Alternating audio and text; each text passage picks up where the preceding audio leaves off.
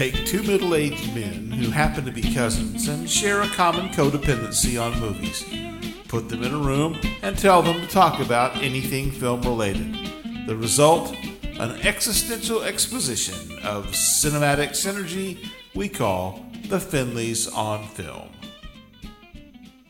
What's new, Mr. Tommy Boy? Oh shit! What isn't new? I've got uh, fucking serious allergies. It's kicking my butt right now. Mm-hmm. Earlier today, I was coughing so hard I had like a like a single abdominal muscle. Gave me a Charlie horse. I didn't know they could fucking do. That. Wow. that really sucks a lot. I didn't know my abdominals had enough tone to pull off a Charlie horse. To be honest, Ask a simple question, Tommy. Jesus, you're uh, you're in the midst Fabulous. of uh, something else. Can I mention that? uh, yeah, sure, go ahead. Tommy has quit smoking. Oh yeah, I'm in the, Oh. in the process. You know, there. you're doing fucking well for that, man. You're really not the raging asshole I expected. Well, let's see. Come on now. Let's see what happens. What have you done with Joey? Come on. I should say this too. We were doing a, an episode on uh, Yasujiro Ozu today, Uh-huh. um, and Tommy.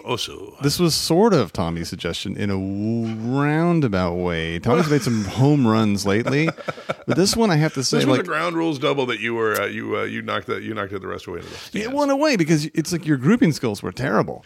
Yeah. It started with we. You, you know, let's get a couple of Japanese movies. Yeah. let's get a couple of Jap flips. Let's get a couple of Jap flips up here. yeah, movies that were made on Earth. Yeah, I uh, what it comes to. yeah. So Well, it was, uh, it was originally it was it was one of the movies we're going to be talking about with Ozu uh, tonight, and then Godzilla, which I think is a movie worthy of capturing at some point. We Yeah. definitely will. The original Godzilla. Yeah, I think we should, but but yeah, to lump that in tremendous movie, because but- Ozu is an important director and he deserves more than two films probably. But we've narrowed it down to Okay, these two. Look, we're going to be doing we're going to be doing uh, you know like Hitchcock and Planet of the Apes retrospective at some point. So okay. pretty much the same thing. Yeah. So I, but I really, I really um, uh, was not. I was also resistant to doing another Japanese director. It's the third time I've done a Japanese director, and I'm glad that that you sort of halfway, I guess, talked me into it.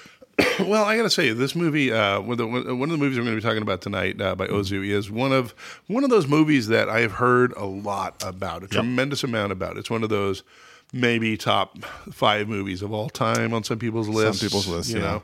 Uh, it's got it's got just tremendous power and impact, and supposedly it's one of those movies you should see before you die. And if there's nothing else I like about this, you know, this podcast, there are a great many things I like about it, and Yeah. one of them is that it forces me to go and, and stretch and go watch some of the movies that I should watch and I haven't gotten around to yet. Roger So- Ebert uh, sort of talked about uh, Muso as as more important than uh, Kurosawa. I yeah, I can. I, I, I guess I can see that in a sense, and then sort of yeah, I can see. more I can Jap- see both sides on that. And one. according to him, like more quote unquote Japanese. That apparently than- is a very Kurosawa. like a very real opinion, particularly in Japan itself. He's Yeah. considered more of a Japanese director than Kurosawa was.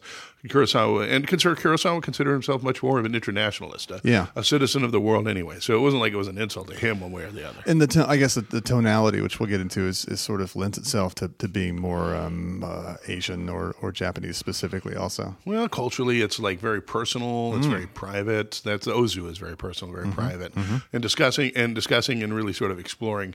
Like like mi- minute interior scenes, basically. Whereas Kurosawa is a much broader director, going after larger, sort of more worldly Yeah. concepts in his movies. So, and, yeah. Well, I was just going to start us off, but I mean, Oh. because we're going to be talking about these things more specifically with with 1935's and Inn in, Tokyo. Wow.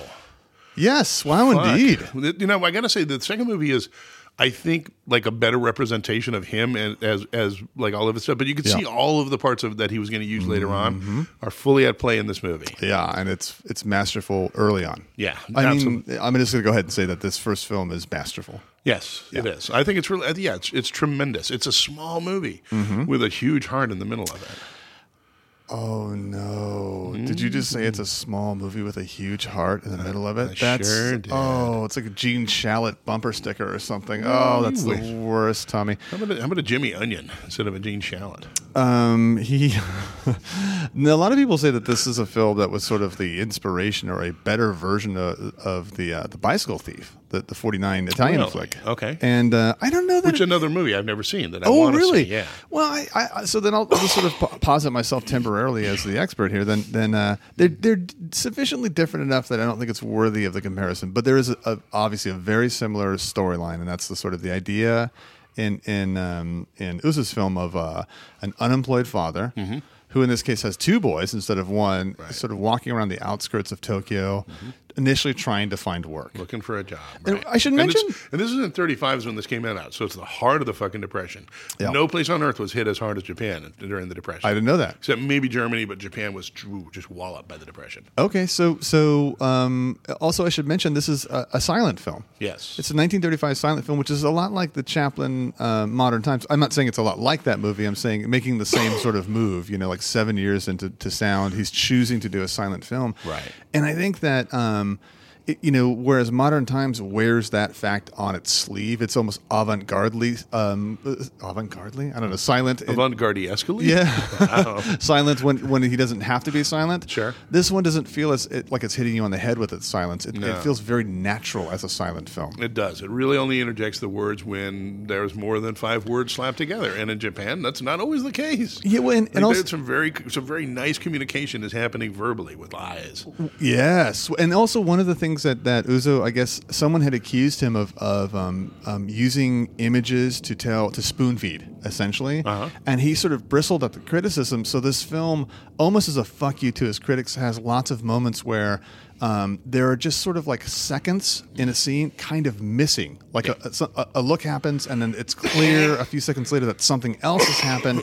And it it may have been a fuck you on his part to them, but it actually was brilliant. It- It comes out like so, you know, implicit. Right. The film, but but it starts out with him. Now I have to say this: early on in the film, it's clear that they're unemployed. They're, he's unemployed. He's wandering around with his two boys in the outskirts of Tokyo, and one and and he's he's denied work. No work here, basically. Right. And um, one of the immediate solutions to getting a bit of to, to getting out of the situation is to chase after dogs. And I was like, oh no, is this going down that stereotype of that for a Japanese people too. chasing Right, dogs for right. food? Mm-hmm. But it turns out that it was actually that, that some dogs had rabies and there was a reward if you can catch a dog and bring it in. Capture a stray dog, bring it in, you get 30 cent or whatever. No, 40 cent, right? Yeah.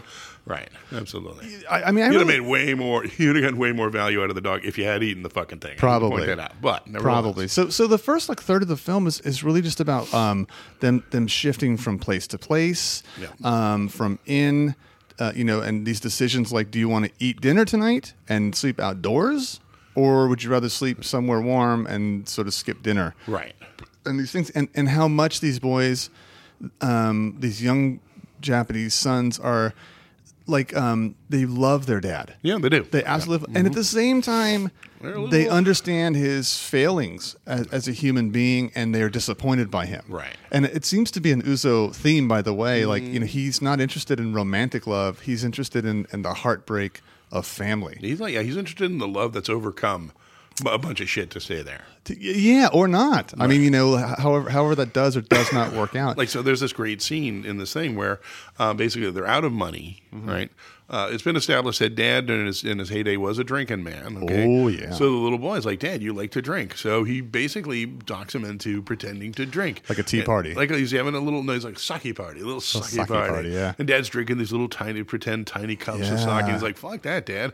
Drink up. Put put your hands together. Make a bowl out of that motherfucker. Yeah, and- and he does. not to belabor the, the Chaplin it's- sort of comparisons, but it's as touching at times between the adults and the children as you know something like the kid. It, it is. It is. First off, it's simultaneously touching and really sad. Dad is Very fucking sad. slamming down fake bowlfuls Yes. of sake. Right? It's Yeah. kind of like, oh, dude, you shouldn't embrace it that hard. But yeah, and, it, and but you get it. This is like like it's the it's it's flawed. It's perfectly flawed humanity he Yeah. captures. yeah, and he's he's his approach is like there's so much to, in the second one more to talk about in terms Yeah. of uh, his approaches in 1953, but even in 1935, um, there are almost no tracking shots, no close-ups. Mm-hmm. He he just sort of establishes a scene, and, and it just sort of plays out in the frame of the camera. He and, is- and in fact, when there's one tracking shot, I notice one tracking shot in the Mm-hmm. whole thing. It's almost startling. It feels like a, a Hitchcock sort of like camera move or something. Yeah, it's weird. Yeah. middle of the scene. he basically Ozu was famous for like having about eight shots. Yeah. that he used, and he used only those shots. Like, Yeah. he just he stuck to it. He knew exactly in what he wanted to do and how these accomplished that. And in That- 1935, it was like four. Yeah, Yeah, so he hadn't developed his his other magic four or it something. gets yeah, it gets it gets up to it, you know, in the second movie we're going to be talking Yeah. about, and then you get the full advantage of that. But um, it's really it's it's yeah, it's it's a pretty fucking tremendous movie. It's such a quiet movie. It's a totally quiet movie, and, and, and- I mean it's literally quiet because it's silent, but it's just so subtle, and it, the pacing is amazing for for what's happening, which is a heartbreak, constant heartbreak, and so that's like the first third or ma- uh, maybe up to the half of the movie, and then it sort of changes because he begins to have a relationship with a woman who's also down in her luck. Right. and, and who has a child. So Who has a child has a little girl. a blended family, if you will. Mm-hmm, Um, but this guy has nothing to offer, right? And, and where did the mother go? And and by the time you know you're halfway through the movie, you kind of side with the mother who left because this guy, even in his sweetest moments, he cannot get his shit together. Right. As a father, as a human being, Yeah. providing anything. Like he lucks into getting a job from somebody who knew who may have had a job to get him, so Mm-hmm. that helped him out. But he didn't last ten days in that job. That's how much. That's like the, for the rest of that movie. For that during that time period, he didn't last a full ten days in that job. Because he's so pained. Well, he's so he's got he just he can't he doesn't have it in him to keep it together. So, Right. um, so so yeah, like the woman, uh, the little girl goes out sick. So the little woman, uh, you know, so the woman goes out and she tries to find something, and she ends up working at a, um, I guess briefly at a house of prostitution or something that this guy happens to be drinking at, and he gets and and of course. He's an imperfect person. He gets shitty towards her because yeah. he was feeling in love with her, and then she disappeared, and then she appeared in a whorehouse. Right? Right. get that part. But at the same time, like he's not thinking. Like that's really he's so drunk, he's not thinking. He's being a complete dick to her. Well, and he's also sort of like uh, he's he's, He's playing out the archetype stereotype of male like masculinity, right? Yeah. There's a great Lillian Hellman um, play that was, and I think she did the screenplay for Dead End, and uh, it's Joel McCrea and, and Humphrey Bogart has like a third billing role in 1937. Uh-huh. Bogart comes back to this um, part of like Lower East Side of Manhattan or something. He's he makes it back after a few years. And he still has to sort of like stay in the shadows to not be recognized. And he runs across his old girlfriend, and it's clear that the depression's been going on, and it's very clear that she's become a, a whore. Right. And so when it the look on his face when it crosses, and she says, "No, what was I supposed to do? I was hungry. What was I supposed to do?" And he says. You sh- I would have starved if I were you. And the difference between that Hellman take and Ozu's take here is this father is initially that way, but you see the look on his face when it's clear becomes to clear. him Yeah. that her child was in danger, and he realizes, oh, I'm not better than you, and I understand you, and, Yeah. and maybe you even made a more sort of like um, a decision that has more integrity than the decision I would make or I'm going to make Right. Mm-hmm. in terms of my own children. So it's got it's really a study in, in, in the heartbreak of family. yeah. It, it's an amazing study And in the the, imperfection of people, the heartbreak of family. There's a line in the second movie, which we'll get to eventually, which, Mm-hmm. as far as I can tell, covers almost all of Ozu's philosophy in these movies. So Mm-hmm. We'll get to that. We'll we'll get to that very shortly. And he's a fan. He he really uses um, figurative language in a way that's uh, it's one of the best uses of figurative, not language, but f- the the figurative, you know, symbol and, and, and metaphor that that I've ever seen. You know, at one point when when his new sort of I don't know female companion, whoever she is, when when the, her daughter is struggling, when he, that crosses his mind and he realizes, oh, this is why you're doing what you have to do. The camera finally pans down to one of its first close-ups, and it's a fly drowning in the soup yeah. and and or like the, the largest shot of the city and the smokestacks just moving on without him like mm-hmm. industry is happening and Right. you're not going to be part of it And- Yeah. but it's it's it's so subtle and yet the movie's so quiet that it, it gives you time to sort of absorb it You have to absorb it. All the shots are long. Long They're almost no short change. Every shot is there. You take you look at that shot. What did you get out of that? You know, you take that you, you take that to the bank. You own that and, and earn that. So Yeah, yeah. and and it gets more so in the other movie. So Yeah, I well- just, fuck, I to This guy is is uh, Ozu's an artist. I want to see more and more and more of him. And so, yeah, 1935's uh, An Inn in Tokyo, I think is. I mean, I think we're both saying a strong Yeah, thumbs up. go for watch sure. that movie. And there's also like some others. I, I, I I guess he did the Floating Weeds in the 30s, and he did a like Hitchcock did a remake of his own film in, in the late 50s. right. Um, I think he did that maybe more than once. Great. I'd like, to see Autumn, them all. Like Autumn, there was, and then there was another Autumn movie later on. So, Yeah. yeah. So Yeah. Anyways, um, fuck. Okay. I can't say enough about. Although the ending confused me a bit. It ends, uh, you know, after he's he's done what he's had to do uh, apparently to survive, right? Right. Which is to become sort of go criminal and and and then leave his boys with this woman, I presume. Yeah. Um, it ends with with um, a title card that says, "Thus a soul has been saved." And is that because he's turning himself into the police, or who the fuck knows? Who the fuck soul got Yeah. saved? I don't know. Or- I'm not no one, as far as Maybe I'm the little concerned. girl. Maybe it was the little girl. Maybe it Oh, was yeah. the mom. Maybe it was him. Maybe it was the boys. stepping out and taking that fucking taking that bullet for for a greater humanity. Yeah, Maybe I it guess- was him. I guess I don't Who know, but, knows? but he also I have to say, and I forget the actor's name. He is a tremendous sort of physical actor. Yeah. like I believe his pain in that film. Yeah, he was fabulous. Yeah. Okay. All right, so that's that's the one we kind of didn't know about. Now the one that that we've heard about forever. Yeah. Is 1953's Tokyo, Tokyo Story. Story. Oh my gracious me. Okay. Okay. I don't know where to start with this fucking movie. I got to say this, man. There isn't a single scene in this movie that isn't delicious. I don't know how else to put that. Yeah. The scenes are long. I'm gonna disagree The with you a little bit. The shots are beautiful Yeah. Mm-hmm. and composed, and you don't need a word to know what's kind of happening. It, it just happens. There's this scene when like the old couple are in a spa. And Mm-hmm. you're like, oh, okay, well they're in the spa and it's a relaxing time and they're going to go to bed. And then you just see then there's a shot of just looking down a hallway. There's a mirror at the end of a hallway and it's very quiet and it holds that forever. Whoo, holds that forever. And then one woman steps into the hallway, steps in front of the mirror and starts doing her makeup in the mirror. Yep. And then another two women walk the other direction Yeah. across the hallway, disappear, Yeah, yeah. and then three women come across, and before you know it, it's just it's, it's coalesced into this group this group of women, and we realize the social life of the inn has just started for the night. Right. No, I mean his the, the, the con- that he pays attention to composition is unquestionable. His mise en scène, and I hate saying that because it sounds douchey as fuck, is just tremendous. I don't believe you hate saying that, but but yes, you are right about the douchey part. Yeah. um, yeah. I mean, it's it, the thing is my my only fault with him as a director in this film is, and the first one's not really a fault. It's it, it is the movie's about two hours and twenty minutes. Hmm. There's about twenty five minutes where it is very hard to hang on to this movie. It is nothing short of boring for the first twenty minutes. Almost nothing happens. It's just Hmm. so snail like in its in its pacing, and it pays off later on that it is because it sets a tone. oh, and, you you realize we're talking things- like when it's basically setting up the characters, right? Yes, yeah. it's very, very slow. And I, I would caution people that it's worth the wait, but you will have to put some patience in. The other thing is, you know, we talked about his like eight moves a- as a, as a director. Mm-hmm. One of them is um, is called the um, Tatami? tatami shot. Yeah, Yep. hmm you know, it's the shot that's in a master shot. Um, so it's like no close-ups, no no you know jump cuts or anything, and the the camera's positioned sort of facing at an upward angle from about three feet off the ground, and it's meant to sort of mirror you know the the, the Japanese habit of sitting Sitting on their knees, right? it's the one time where I felt like I was too conscious of what he was doing. Like you don't have to do that that one shot. For But the this is one of the things. Now, this is one of the things that renders him the most Japanese of directors, in, Mm-hmm. in a sense, because mechanically he also like he uses the tatami shot. It's the point of Yeah. view of a of a Japanese person in their own home. So it, I can see how that would be very alienating.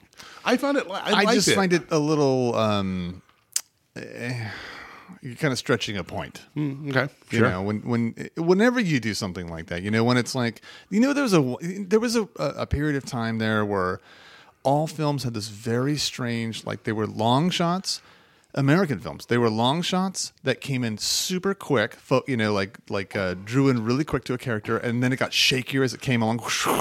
Yeah. And it was like it was really interesting at first, and then after a while, you wanted to kill the person who made the next fucking movie with those shots all over the Yeah, place. sure, sure. And I, I kind of felt that way. Now these are I'm stretching to find two things wrong with this film because I'm going to say Okay. it is an amazing film. I just think that those were overdone. Having said that, if you've ever had shit bag relatives, this is the film for you. This is great, yeah, and not like, and we're not talking about like this guy's an alcoholic and beats his wife, shitbag relatives. No, it's the more common version just we're like all the aware ones of. where you're like, "Fuck you." People just don't care. It. It's about Right. how much people don't care. Um, yeah, and and how maddening it is that people don't care in the face of people who care for them. right, right. Yeah, I mean, it's one of the things it's about, right? Ah, the fucking line in the the line in this movie I was talking about earlier that it, like I think captures almost all of his philosophy is life is very unsatisfying. And the other person goes, "Yes, yes, it is." Yeah. that seems to like that just captures a lot of what he's conveying. Now we're talking about you know the eight shots he has and all like that, and wanting to watch a lot more of his movies. My understanding is the thing that makes him challenging is the similarity of one movie to another. Yeah, I'd be interested to see how that stretches. Yeah. and I'm willing to I'm willing to take the take a chance on him. Yeah. take a chance on him, uh, and and watch some more of his movies and, and, and brave that possibility. I'm with you 100. percent Well, okay, so it's really the st- it's the story of um, an older retired couple. Yep. Um, one of their the youngest son sort of lives in town with them, but the That's the daughter. The daughter lives in town with him. The youngest son works for the railroad in Osaka. Okay Yeah. Anyways, it's not it's not that important. But they go to visit their children who are mostly in Tokyo. two of her children, Right. who are kind of somewhat successful, especially a doctor, right? Right.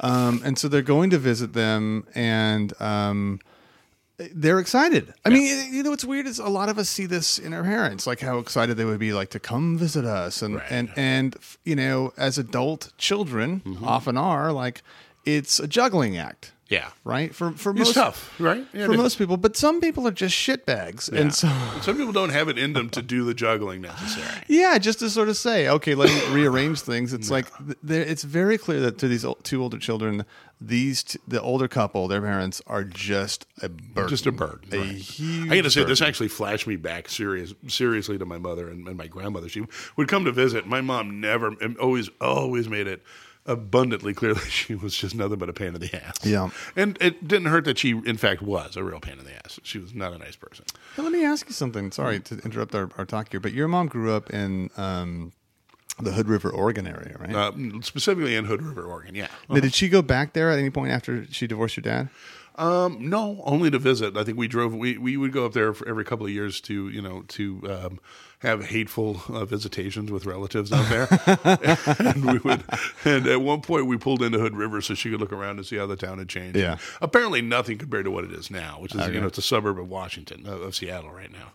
Okay. Suburb of Washington, yeah, in Seattle. But anyway, so it's um, you know um, yeah. Were you trying to be funny when saying that, or did you mean Portland?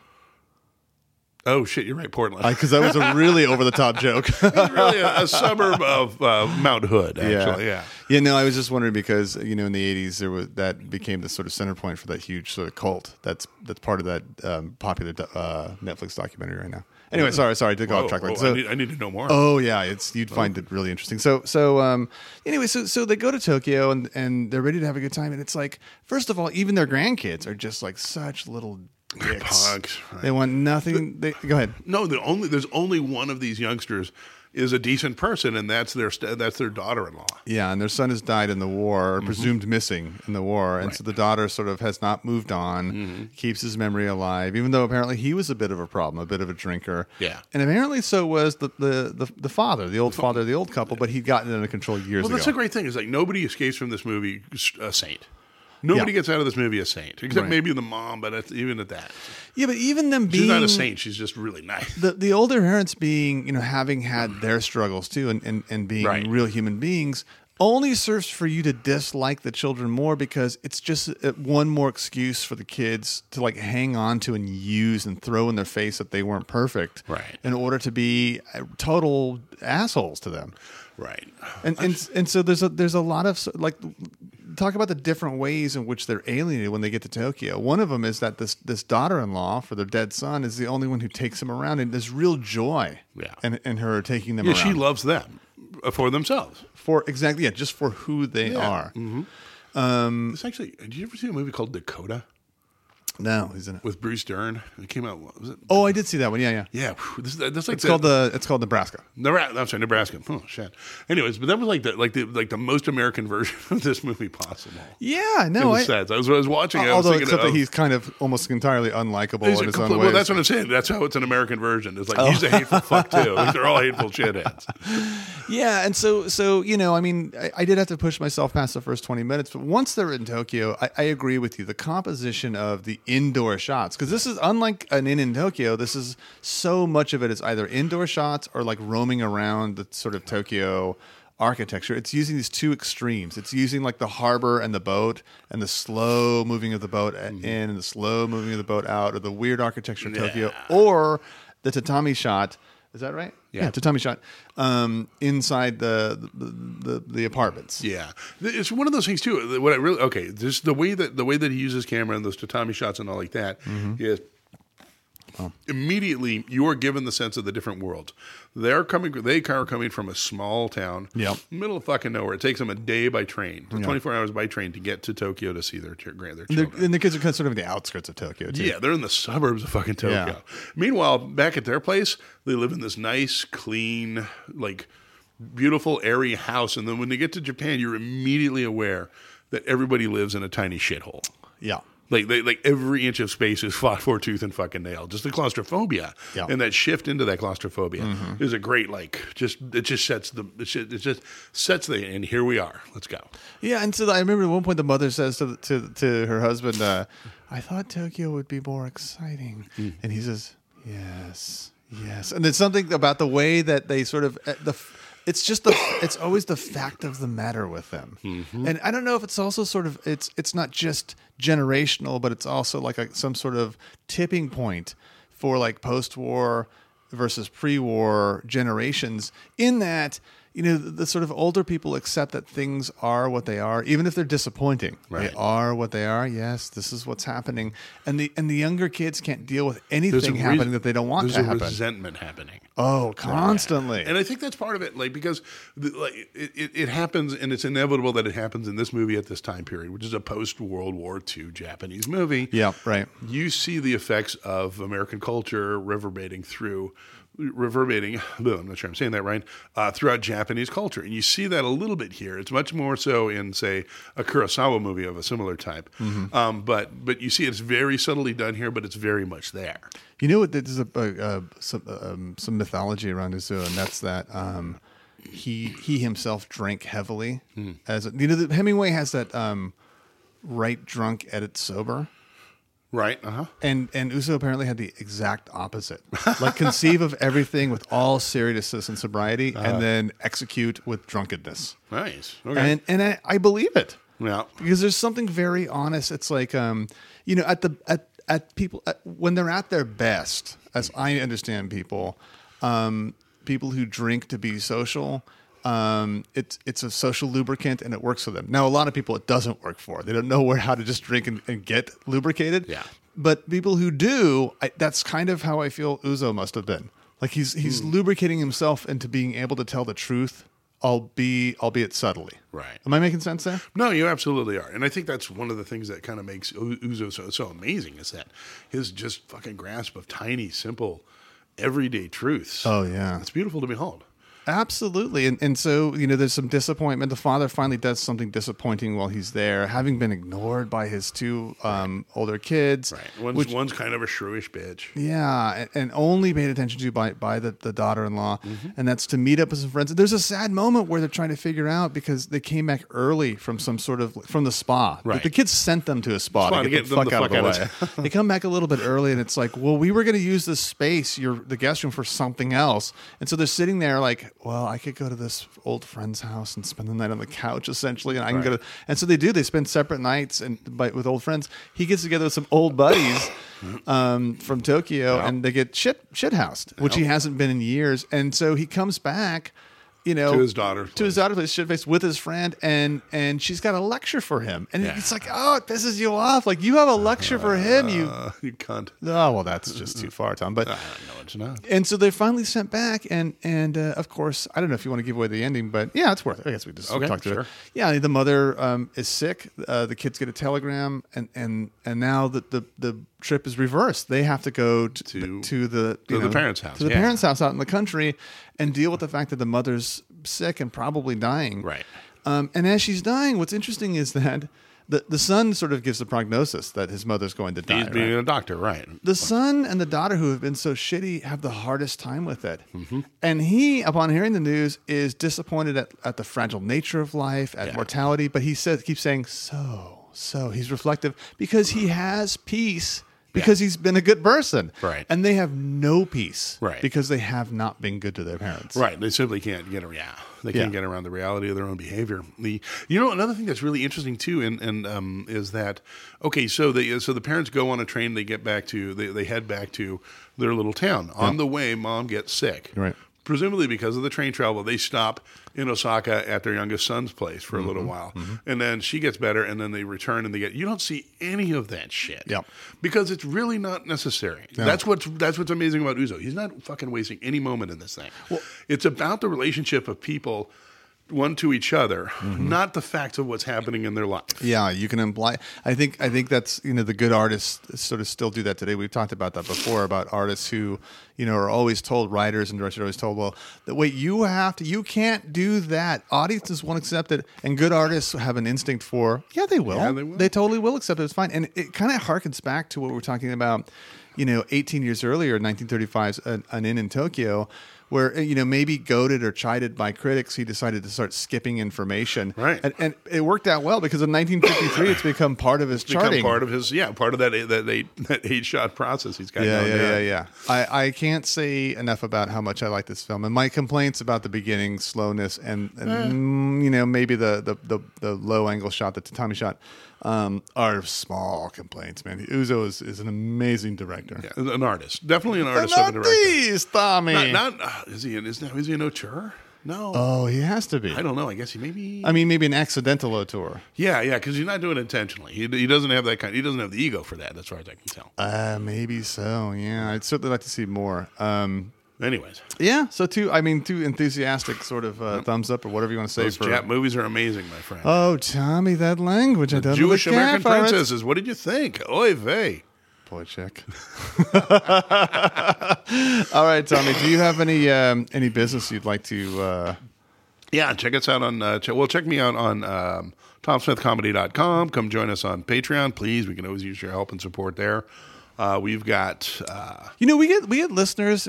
I'm able to sort of track, um, you know, th- through the SoundCloud data system or whatever that we we do have listeners, you know, actually scattered in different countries throughout the world, and and um, and I like to think that those are sleeper cells. Just Maybe. they're going to kill us. Gas pumper, die. I think an aspect that we haven't really emphasized enough is how important it's now become for a small podcast like ours to get some ratings and reviews on iTunes. And and uh, I mean, it's thirty seconds. Just get on there, you know, give us a few stars and, and, a, and a quick review and a recommendation. It would help out a lot in terms of making the show more visible Yeah. uh, to to other people. Absolutely. Tell a friend. Also, Telephone. Tele- television. Tell a Tom. Uh, Tommy. Um, Same thing. yeah. Um, and then, of course, you know, please consider becoming a Patreon subscriber. So this is episode 51, right?